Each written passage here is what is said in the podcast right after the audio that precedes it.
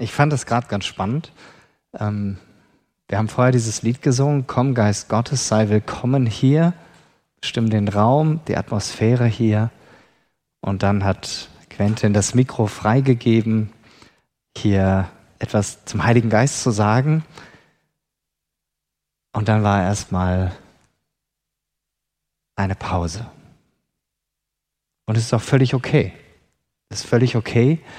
Ähm, und ich habe hab den Eindruck gehabt, vielleicht ist auch in dem, bei dem einen oder anderen von uns so ein, so ein kleiner Knoten im Kopf drin. Quentin hat es ja schon beschrieben am Anfang, was den Heiligen Geist betrifft. Der ist halt nicht so richtig fassbar. Ja, und ähm,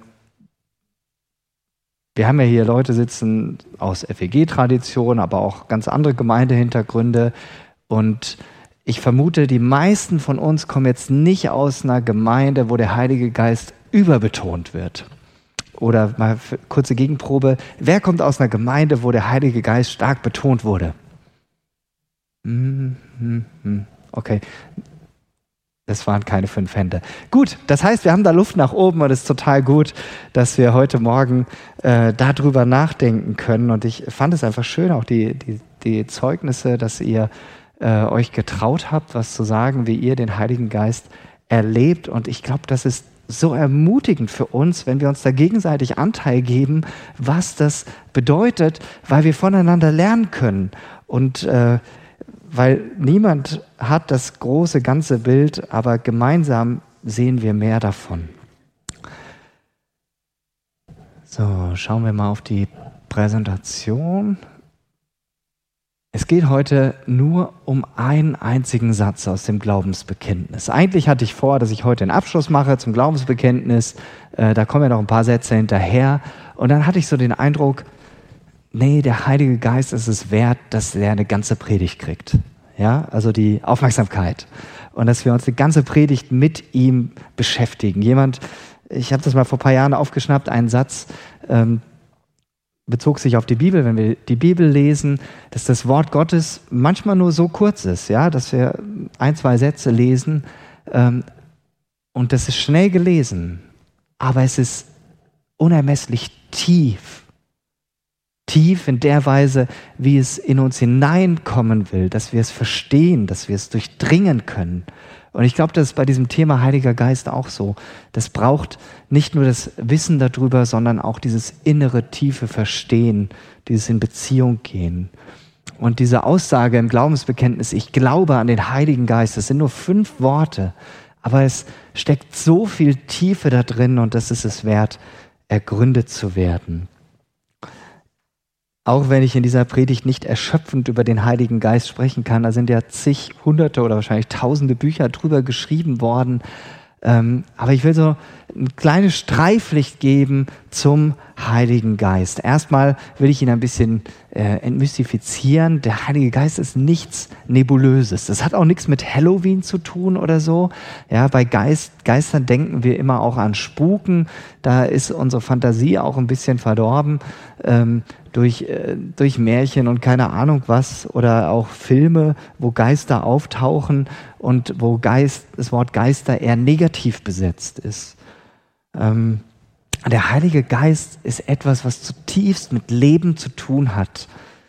Quentin hat das am Anfang schon gesagt. Der, Heilige Geist hat mit Bewegung zu tun, mit Dynamik.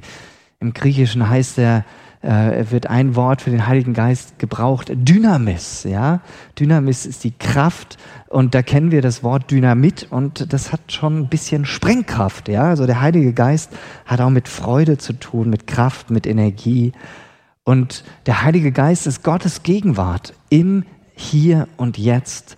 Und ich sage es gerne so, der Heilige Geist ist die Art und Weise, wie Jesus sein Versprechen wahrmacht, was er seinen Jüngern gegeben hat, kurz bevor er in den Himmel äh, zu seinem Vater zurückgegangen ist, dass er gesagt hat, ich bin bei euch alle Tage bis ans Ende der Welt. Und das verwirklicht er durch den Heiligen Geist, dass er durch den Heiligen Geist in uns hinein kommt. Und dadurch erfüllt er dieses Versprechen in jeder Sekunde hier auf der Erde, bei jedem, der sich Jesus anvertraut hat. Und das wollen wir jetzt einfach gemeinsam entdecken in der Bibel, aber ich denke, wir gehen eins nach dem anderen vor und fangen ganz vorne im Alten Testament an. Der Heilige Geist im Alten Testament. Schon ganz am Anfang, in den ersten zwei Versen, entdecken wir, dass da was vom Geist Gottes steht. Am Anfang schuf Gott den Himmel und die Erde, die Erde aber war wüst und öde Finster war es über den Wassern und der Geist Gottes schwebte über der Wasserfläche. Cool, der Geist Gottes schwebte, ja, der, äh, andere Übersetzungen geben das so wie, wieder, der waberte über dem Wasser, ja, also als ob er irgendwas vorhat, irgendwas ausbrütet, irgendwas ins Leben hineinbringen will. Und wir haben das gerade schon von Quentin gehört, ähm, der Heilige Geist ist der, der Schöpfergeist und er ist der Geist, der auch gleichzeitig Atem bringt. Und da gucken wir uns den nächsten Vers an in Genesis 2, 1. Mose 2, wo Gott den Menschen erschafft. Und dann steht hier, da formte Gott der Herr aus der Erde den Menschen und blies ihm den Ruach, den Atem des Lebens in die Nase. So wurde der Mensch lebendig. Also, das gleiche Wort, was für Atem verwendet wird, wird auch für den Geist Gottes verwendet. Das heißt, Gott schenkt uns nicht nur physisches Leben, sondern er schenkt uns auch geistliches Leben, dass wir überhaupt lebendig sind. Und ähm, im Neuen Testament lesen wir das, wo Jesus, da war er noch nicht auf, äh, war er noch nicht gekreuzigt, aber ähm, da war der Heilige Geist noch nicht gekommen, er war schon gekreuzigt und äh, wieder auferstanden.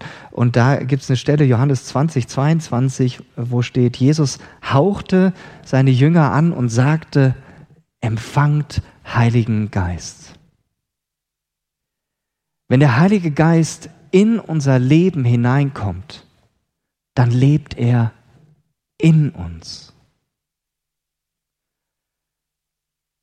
Um mit uns gemeinsam den Lebensatem zu atmen.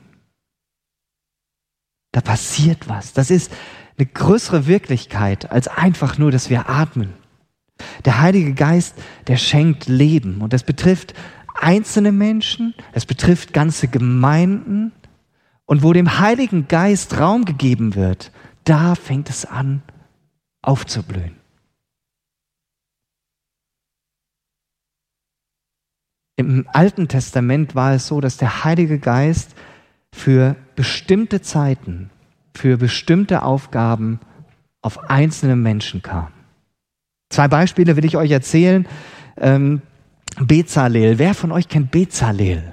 Ja, das ist so ein richtig, wenn ihr mal noch einen Namen sucht, ja, äh, nicht wisst, äh, wie ihr euer Kind nennen sollt, Bezalel ist, kann ich euch total gut empfehlen. Ihr kennt Bezalel nicht. Wer hat von euch schon die Bibel durchgelesen? Okay. Ja, also ihr müsstet ihn wahrscheinlich mal gelesen haben, ist jetzt leider nicht so einprägsam, aber Bezalel ist von daher interessant, ich habe euch die Bibelstelle dazu geschrieben, vielleicht wollt ihr den mal nachschlagen, der äh, wird von Gott begabt, um das auszuführen, was er Mose gezeigt hat. Mose hat auf dem Berg Sinai gezeigt bekommen, wie die Stiftshütte aussieht. Das mobile Heiligtum, was das Volk Israel die 40 Jahre mit in der Wüste hatte. Ja, und das musste ja angefertigt werden. Und Gott hatte Mose eine Sicht davon gegeben, eine genaue Beschreibung. Und er hat gesagt, Bezalel, den Sohn Uris, den statte ich aus mit allen Fähigkeiten und der hat den Heiligen Geist dafür. Der hat den Geist Gottes dafür geschenkt bekommen. Könnt ihr da nachlesen, 2. Mose 31. Oder bekannter ist Gideon. Gideon, ein einfacher äh, Bauer, der sich versteckt und heimlich in der, in der Weinkelter das Getreide drischt, weil die Midianiter das Land besetzen. Kleine Parallele dazu, was die Ukraine gerade erlebt bei Russland. Und der Engel des Herrn kommt zu Gideon und gibt ihm diesen großen Auftrag. Vor ein paar Wochen war der Jan Wendel hier, hat darüber gepredigt. Und ähm, wir lesen dann, Gideon glaubt das ja nicht, dass er äh, ein großer Anführer sein soll, aber Gott macht es dann wahr. Und dann lesen wir in ähm, Richter 6, Vers 34, da kam der Geist des Herrn auf Gideon und er wurde dann ein großer Anführer, nicht aus seiner Kraft, sondern er hat dann mit einer Truppe von 300 Leuten ein Riesenheer der Midianiter verjagt, in denen sie ein bisschen Lärm gemacht haben. Ja, ähm, total coole Geschichte. Aber auch das war nur für bestimmte Zeit, für bestimmte Aufgaben eine bestimmte Person, die den Geist Gottes bekam. Wenn der Heilige Geist über uns kommt, auf uns kommt, dann verändert er uns. Ein Beispiel dafür ist Simson. Simson ist jetzt nicht so, wäre jetzt nicht so der Vorzeigechrist. Ja, also ist ja auch Altes Testament, da war Jesus noch nicht da. Und ähm, Simson hatte ja eine besondere äh, Fähigkeit. Er hat den Geist Gottes quasi schon so, ja, mit der Geburt mitbekommen und die Mutter hatte die Anweisung, schneid dem Jungen nie die Haare. Ja, also Daniel, du machst das gut, ne? Du hast ja auch längere Haare, oder? Oder nicht mehr? Nee, stimmt, die waren mal länger, ne? Ja, die sind ja kürzer geworden. Aber ja, da hast du keine Kraft mehr, ne? Also es ist jetzt verloren gegangen. Äh, und Simson hatte lange Haare und damit verbunden war die Zusage, solange er die Haare lang hat, hat er Geist Gottes. Ja, und das hat sich bei ihm so deutlich gemacht, dass er eben sozusagen der Super, äh, Superheld im Alten Testament war mit Megakräften. Ja, der hat sich ziemlich unbeliebt gemacht bei den Philistern, die haben auch die Israeliten immer geärgert und er ist dann mal hin und hat die Philister geärgert. Ja, hat da äh, die bisschen aufgemischt und denen war dieser Simson ein Dorn im Auge und die haben versucht, den äh, zu fesseln, haben seine Geliebte damit eingespannt und so. Und dann lesen wir da zum Beispiel, in Richter 15, Vers 14, da kam Gottes Geist über ihn und also er war gefesselt, ja, also äh, wir werden wahrscheinlich immer noch gefesselt, aber er riss die Fesseln auseinander als seines bloße Bindfäden. Und das, was hier im Alten Testament äh, als äußerliche ähm, ja, Bindung sichtbar wird, sowas gibt es im Neuen Testament auch und wird dort in der geistlichen Sicht beschrieben. Das entspricht oft einer, Geist, äh, einer geistlichen Wahrheit. Wir kennen das ja auch aus unserem Leben und ich glaube, da kann sich keiner von ausnehmen, dass wir Dinge in unserem Leben haben, die uns festhalten, die uns fesseln, die uns, wo wir gebunden sind. Ja, seien es falsche Gewohnheiten, Gedankenmuster, Abhängigkeiten aller Art. Und da gibt es die Sachen, die sind für alle sichtbar, wenn jemand raucht oder so, ja. Ähm, es ist ja unterschiedliche, es gibt ja unterschiedliche Gegenden in Deutschland. Ich weiß nicht, ob ihr das wisst, wenn ihr mal rumgekommen seid. In den einen christlichen Ge oder Gegenden ist es völlig okay, wenn die Christen trinken. In den anderen Gegenden ist es okay, wenn die Christen rauchen. Ja, äh, ist sehr unterschiedlich, kulturell bedingt. Ich weiß nicht genau, wo es herkommt. Ähm, Genau, aber es gibt ja noch viele andere Dinge. Es gibt ja auch äh, Dinge, die nicht so sichtbar sind. Jetzt wie Neid, den kann man auch gut verstecken. Oder Gereiztheit, gut, das kriegen andere schon eher mit. Eifersucht, Wut, Heimlichkeiten. Und das sind alles Dinge, die uns fesseln, die uns nicht frei sein lassen. Ähm, aber wenn Gottes Geist in unser Leben hineinkommt, dann will er diese Befreiung schenken. Und er schenkt diese Befreiung in zweierlei Weise. Die eine Weise kann sein, dass er eine sofortige Befreiung schenkt. Davon können Menschen berichten und Zeugnis erzählen, die frei geworden sind von Drogen, von anderen Süchten. Ähm, ja, eine riesige Sucht unserer Gesellschaft ist die Pornografie. Aber es gibt auch die andere Befreiung und das ist die Befreiung, die ein lebenslanger Prozess ist, wo es wo der Heilige Geist uns hilft, frei zu bleiben. Jemand, der alkoholabhängig war, wird sein ganzes Leben lang alkoholabhängig bleiben. Er weiß, ich bin Alkoholiker, aber ich darf lernen, ohne dieses Zeug auszukommen. Und deshalb ist es dann ein lebenslanger Prozess, frei zu bleiben. Und beides schenkt der Heilige Geist. Der Heilige Geist schenkt die Kraft, die Art von Leben zu leben, nach der sich jeder von uns im tiefsten Inneren sehnt. Gucken wir weiter durchs Alte Testament, wo der Heilige Geist auftaucht. Der Heilige Geist kommt zum Beispiel auch auf den Propheten Jesaja. Und bei dem Propheten Jesaja, das haben wir, habe ich das nicht? Ich glaube, das habe ich nicht. Ja, lese ich euch. Wo ist denn das? Gute Frage. Ich muss mir mal gerade meine Bibel holen, aber bin gleich wieder da. So. Hab das Schwert doch im Rucksack vergessen. So. Also, Jesaja 61, 1 bis 3 wollte ich euch gerne vorlesen. Und da lesen wir, das ist eine recht bekannte Stelle. Wenn ihr eine Bibel habt, könnt ihr das gerne auch mit aufschlagen.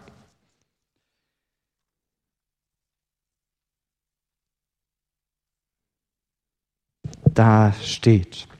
Der Geist Gottes des Herrn ruht auf mir, denn der Herr hat mich gesalbt, um den Armen eine gute Botschaft zu verkünden. Er hat mich gesandt, um die zu heilen, die ein gebrochenes Herz haben, und zu verkündigen, dass die Gefangenen freigelassen und die Gefesselten befreit werden. Er hat mich gesandt, um ein Gnadenjahr des Herrn und einen Tag der Rache unseres Gottes auszurufen und alle Trauernden zu trösten er hat mich gesandt, um es den Trauernden zu ermöglichen, dass ihnen ein Kopfschmuck anstelle von Asche, Freudenöl anstelle von Trauerkleidern und Lobgesang anstelle eines betrübten Geistes gegeben werde, und dass man sie Eichen der Gerechtigkeit und Pflanzung zur Verherrlichung des Herrn nennen kann.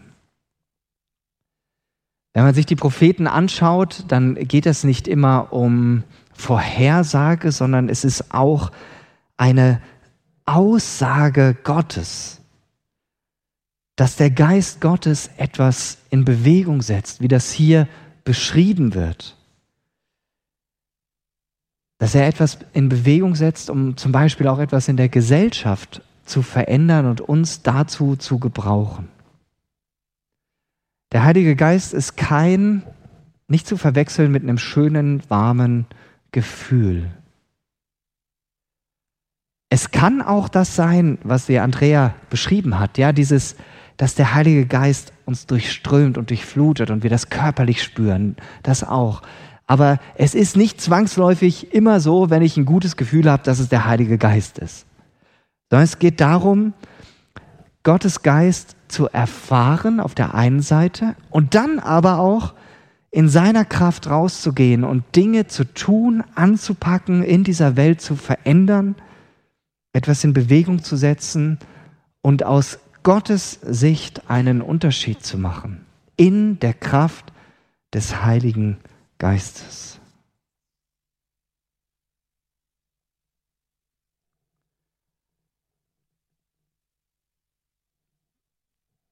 Im Alten Testament erleben wir dann, dass sich das immer mehr zuspitzt. Der Heilige Geist, der wird, wurde vom dem, ja, Gott, dem Vater, versprochen und die Erwartung nimmt immer mehr zu, dass Gott etwas viel Erstaunlicheres tun will, als er schon bereits getan hatte. Und davon lesen wir, von dieser Verheißung lesen wir in Jeremia, Jeremia 31, 33 und 34. Wem das zu klein ist, da lese ich es gerne vor.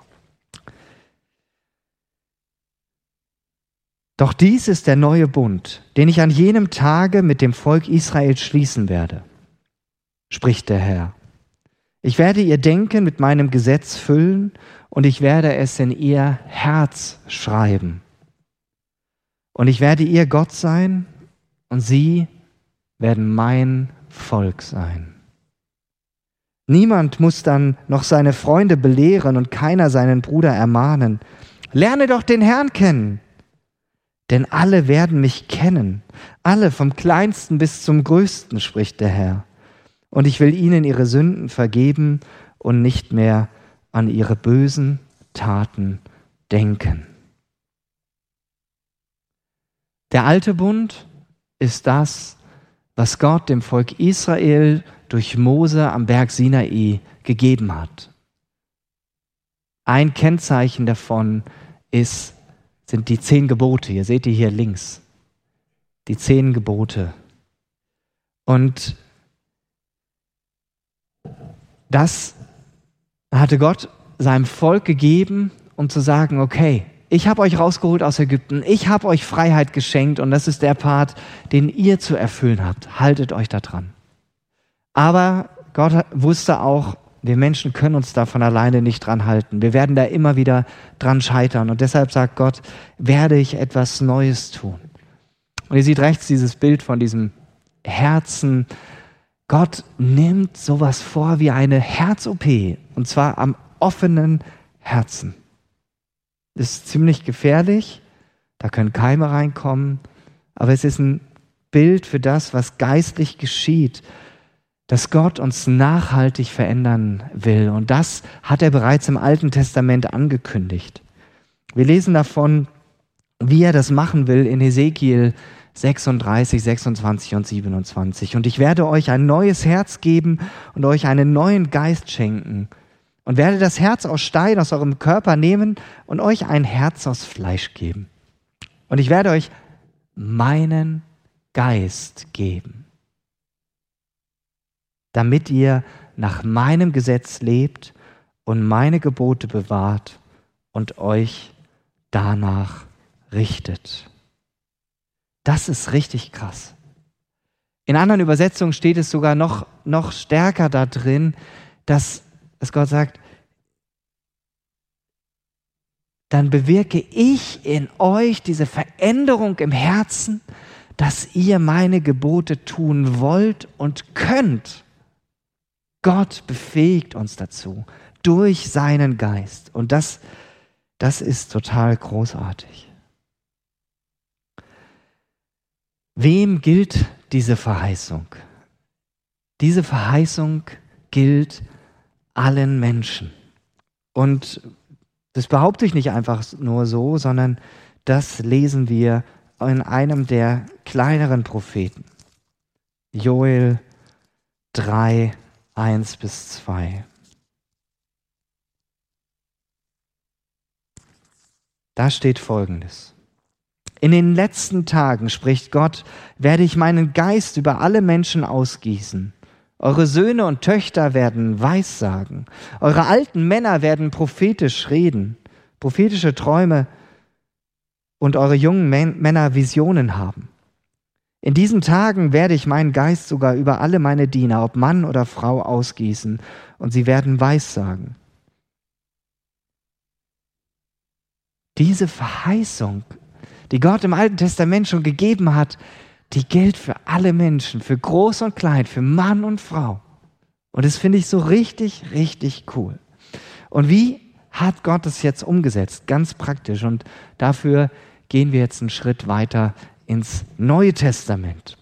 Und dort lesen wir zum Beispiel von Johannes dem Täufer, dass er bereits im Bauch seiner Mutter mit dem Heiligen Geist erfüllt sein wird. Und wir haben noch viele andere Beispiele. Ich habe euch die hier aufgeschrieben, die Bibelstellen und die Personen, die damit verbunden sind. Als Maria angekündigt wird, dass sie Jesus äh, empfangen wird durch den Heiligen Geist, vom Heiligen Geist die Rede. Elisabeth erlebt den Heiligen Geist. Ihr Mann Zacharias erlebt den Heiligen Geist und Johannes der Täufer ebenfalls. Doch dann, äh, doch das war immer noch das Prinzip des Alten Testaments. Das war immer noch bestimmte Personen zu einer bestimmten Zeit für eine bestimmte Aufgabe. Doch dann gibt es den kompletten Shift, den kompletten Wechsel. Jetzt kommt Jesus auf den Plan. Jesus kommt auf den Plan, das Bild kommt gleich. Johannes der Täufer tauft am Jordan die Menschen mit Wasser. Und er sagt denen aber, ich taufe euch nur mit Wasser. Doch nach mir kommt einer, der wird euch mit dem Heiligen Geist taufen und mit Feuer. So als diejenigen, die wir in nicht so einer starken Heiligen Geistprägung groß geworden sind, kriegen wir schon das Schlackern. Was? Heiligen Geist taufen und mit Feuer? Ja, das ist, hört sich ziemlich gefährlich an. Also die Taufe als solche ist erstmal total wichtig. Und ich will dazu ein, ein Bild, ähm, was ich euch mitgebracht habe, erläutern. Ihr seht hier so einen alten, vergammelten, vertrockneten Schwamm. Und manchmal gleicht unser Leben, vielleicht dein Leben, so einem Schwamm, ausgetrocknet, nicht in der Lage, Wasser aufzunehmen, in sich verkrümmt. Und jetzt die Frage, was passiert, wenn man so einen Schwamm in Wasser legt? Nicht nur ein paar Sekunden, sondern für längere Zeit. Was passiert? Das Wasser fängt an, an diesem Schwamm zu arbeiten. Erst ganz fein außen fängt er an, weich zu werden. Die Krümmung nimmt nach und nach ab. Der Schwamm, die Poren werden wieder weich, bis der ganze Schwamm vom Wasser durchsogen wird. Und genau das passiert einerseits in der Taufe. Übrigens, kleine Werbung, am 27.03. ist eine Taufe. Wenn du dich noch taufen lassen willst, melde dich gerne. Das passiert einerseits in der Taufe, aber es passiert auch, wenn wir es zulassen, dass der Heilige Geist uns ausfüllen darf, wenn wir ihm Raum geben. Und dann entsteht das, was ihr auf diesem Bild seht. Wenn wir dem Heiligen Geist Raum geben, dann ist das, dass wir durchflutet sind, dass wir durchströmt sind mit der Kraft, die von Gott allein kommt. Und dass, wenn so ein Schwamm dann auseinandergedrückt wird und aus allen Poren kommt es raus, dass das wieder hinausfließt und für andere zum Segen wird. Das vorhin in den Zeugnissen auch schon zum Ausdruck kam. Das passiert, wenn wir den Heiligen Geist uns durchdringen lassen, wenn er uns erfüllen darf. Jesus war vollständig mit dem Heiligen Geist erfüllt. Wir lesen davon, als er von Johannes dem Täufer getauft wurde, dass sich der Himmel öffnete und dann eine Taube, also der Heilige Geist in Form einer Taube auf Jesus herabkam. Ja, dieses sichtbare Zeichen, dass Jesus mit dem Heiligen Geist erfüllt war. Und Jesus es steht dann an mehreren Stellen, ging erfüllt vom Heiligen Geist dann in die nächste Region, wo er weiter wirkte. Oder Jesus dann auch dieses Wort aus Jesaja 61 aufgreift in Lukas 4, 18, wo er sagt, der Geist des Herrn ruht auf mir und er wiederholt diese Worte und bringt sie damit zur Erfüllung, weil das genau seine Sendung widerspricht, was, äh, widerspiegelt, was Jesaja damals schon gesagt hat. Und dann etwas weiter in Johannes 7, es ist das Laubhüttenfest, da stellt sich Jesus hin. Ähm, und das habe ich euch wieder hier mitgebracht. Am letzten Tag, dem Höhepunkt des Festes, stellte Jesus sich hin und rief der Menge zu. Wenn jemand Durst hat, wenn jemand Durst hat, soll er zu mir kommen und trinken. Wer an mich glaubt, aus dessen Innern werden Ströme lebendigen Wassers fließen, wie es in der Schrift heißt. Ströme lebendigen Wassers fließen. Jesus spricht ja hier oder hat damals zu einem Volk gesprochen, das am Rande einer Wüste lebte. Und Wüste bedeutet kein Wasser, kein Leben. Also Wasser, das Bild für Leben. Und der Heilige Geist bringt dieses Leben hervor in uns. Und im Nachsatz zu diesem Vers steht, mit dem lebendigen Wasser meinte er den Geist, der jedem zuteil werden sollte, der an ihn glaubte. Aber der Geist war noch nicht gekommen, weil Jesus noch nicht verherrlicht worden war. Er war noch nicht verherrlicht worden, heißt, er ist noch nicht den Weg ans Kreuz gegangen zu diesem Zeitpunkt, war noch nicht wieder auferstanden und noch nicht als Auferstandener wieder den Jüngern erschienen, beziehungsweise zum Vater zurückgekehrt. Aber Jesus gab seinen Jüngern diese Verheißung, der Heilige Geist wird kommen. Und wir haben davon schon gehört, als Jesus dann an Himmelfahrt zurückgegangen ist zu seinem Vater im Himmel. Dass er gesagt hat, geht zurück nach Jerusalem und wartet auf die Gabe des Geistes, wartet auf die Verheißung des Vaters. In Apostelgeschichte 1, 4 bis 5, hier steht es nochmal. Bei einer dieser Begegnungen, als sie gerade aßen, sagte er, bleibt hier in Jerusalem, bis der Vater euch sendet, was er versprochen hat. Erinnert euch, ich habe schon mit euch darüber geredet. Johannes hat mit Wasser getauft und schon in wenigen Tagen werdet ihr mit dem Heiligen Geist getauft werden. Und Vers 8, aber wenn der Heilige Geist über euch gekommen ist, werdet ihr seine Kraft empfangen und ihr werdet meine Zeugen sein. Diese Verheißung stand noch aus. Sie war noch nicht da, aber sie war kurz davor durchzubrechen. Zehn Tage mussten sie noch warten. Und dann, dann kam dieser große Tag. Apostelgeschichte 2. Das erste Pfingstfest, die Ausgießung des Heiligen Geistes. Plötzlich ertönte vom Himmel ein Brausen wie das Rauschen eines mächtigen Sturms und erfüllte das Haus, in dem sie versammelt waren. Dann erschien etwas, das aussah wie Feuerzungen. Stellt euch mal vor, hier würden jetzt so Feuerzungen auf unseren Köpfen erscheinen. Sähe schon witzig aus, ne? Und würde uns vielleicht auch ein bisschen erschrecken lassen. Das aussah wie Flammen, wie Feuerzungen, die sich auf jedem einzelnen von ihnen niederließen. Da muss wohl erst eine gewesen sein und dann hat die sich multipliziert und ist auf alle 120 Leute oder die, wie viele da waren in diesem Raum, sich das aufgeteilt. Und alle Anwesenden wurden vom Heiligen Geist erfüllt und fingen an, in anderen Sprachen zu sprechen, wie der Heilige Geist es ihnen eingab. Die Reaktionen darauf waren zweigeteilt. Die einen Menschen haben gesagt, wie wunderbar, was ist das? Wir können diese Leute, die nicht aus unseren Ländern kommen, in Jerusalem waren ganz viele Leute zu Besuch aus anderen, also Juden aus anderen Ländern mit anderen Sprachhintergründen, die auf einmal diese Menschen, diese Jünger, die vom Heiligen Geist erfüllt waren, erlebt haben, wie sie ihre Sprache sprachen, was eigentlich gar nicht ging, weil sie die von Natur aus nicht konnten. Und andere haben gesagt, was sind das denn für welche? Seid ihr schon betrunken, schon so früh am Morgen? Aber Petrus sagt dann, nee, wir sind nicht betrunken. Ist doch erst die neunte Stunde. Äh, ist doch erst früh am Morgen. Da ist man noch nicht betrunken.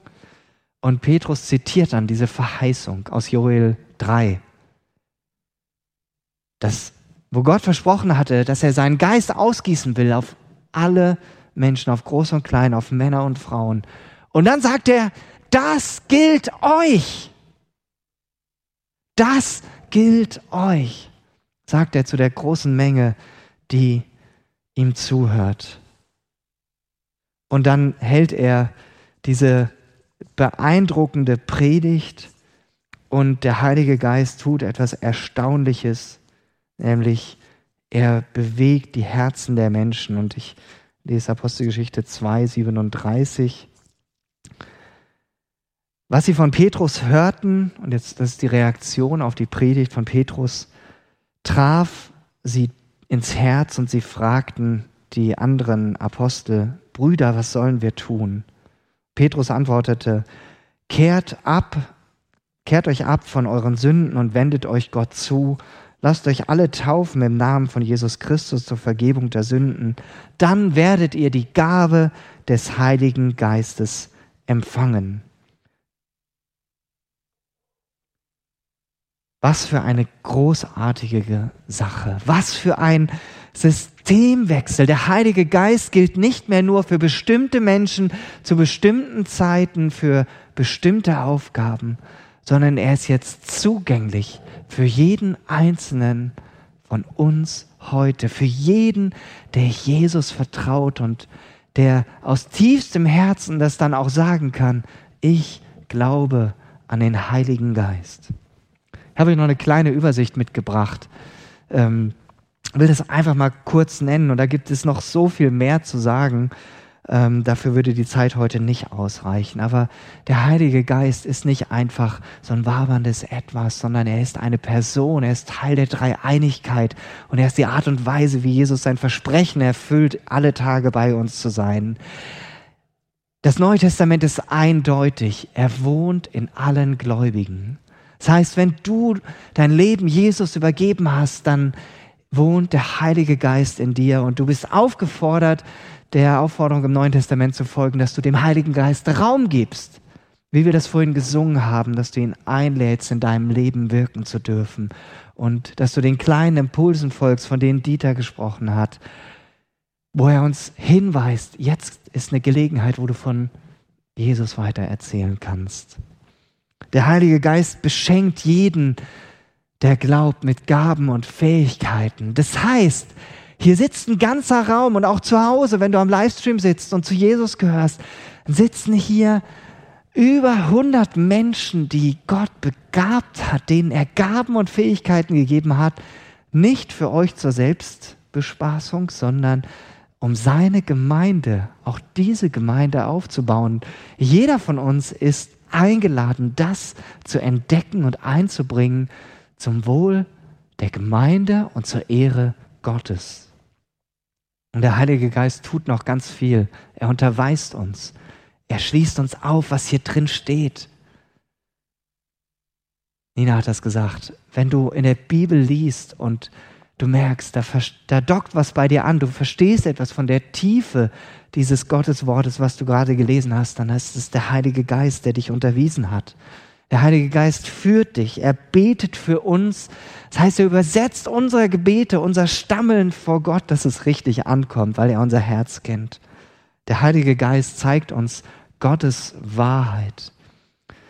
Er schafft, er hält und er vollendet unseren Glauben, gerade in diesen Zeiten, wo wir uns niedergedrückt fühlen. Und er schenkt uns dieses Erlebnis. Und ich kann das aus eigener Erfahrung sagen, Dorle, was du gesagt hast.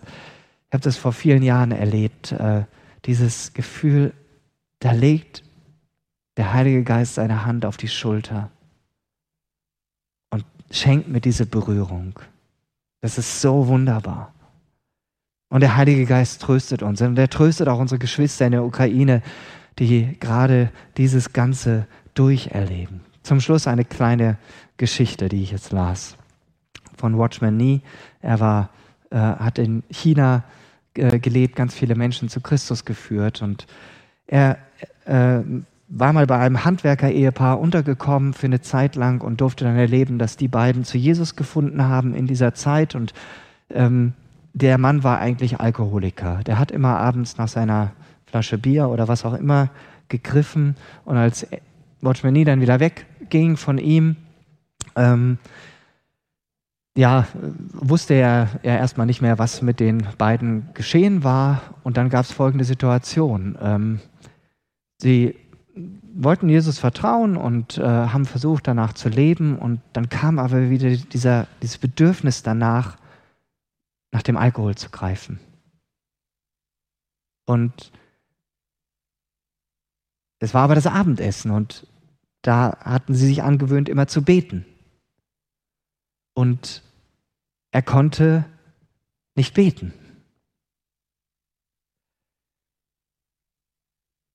Weil da auch diese Flasche stand. Bis er dann letztendlich hat mit sich gerungen, dieser Handwerker, und hat dann irgendwann seiner Frau gesagt, tu diese Flasche weg. Und hat sie sie weggetan und er konnte beten. Und später hat er den Watchman nie getroffen und hat ihm diese Geschichte erzählt und sagte ihm dann, in dieser Situation hat der Chef da drin mich nicht zu dieser Flasche greifen lassen. Und er meinte den Heiligen Geist. Watchman Nee sagte dann, hör immer auf diesen Chef. Ich bete.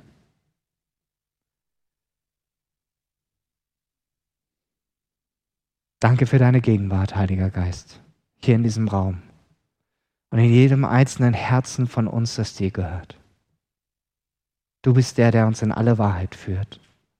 Du bist der, der uns Jesus und das, was Jesus für uns getan hat, überhaupt erst verständlich und begreiflich macht, weil es über unseren Verstand hinausgeht. Und du bist der, der den Vater verherrlicht. Und du gehörst zu dieser Einheit von Vater, Sohn und Geist. Lass uns dich mehr erleben und lass uns dir Raum geben.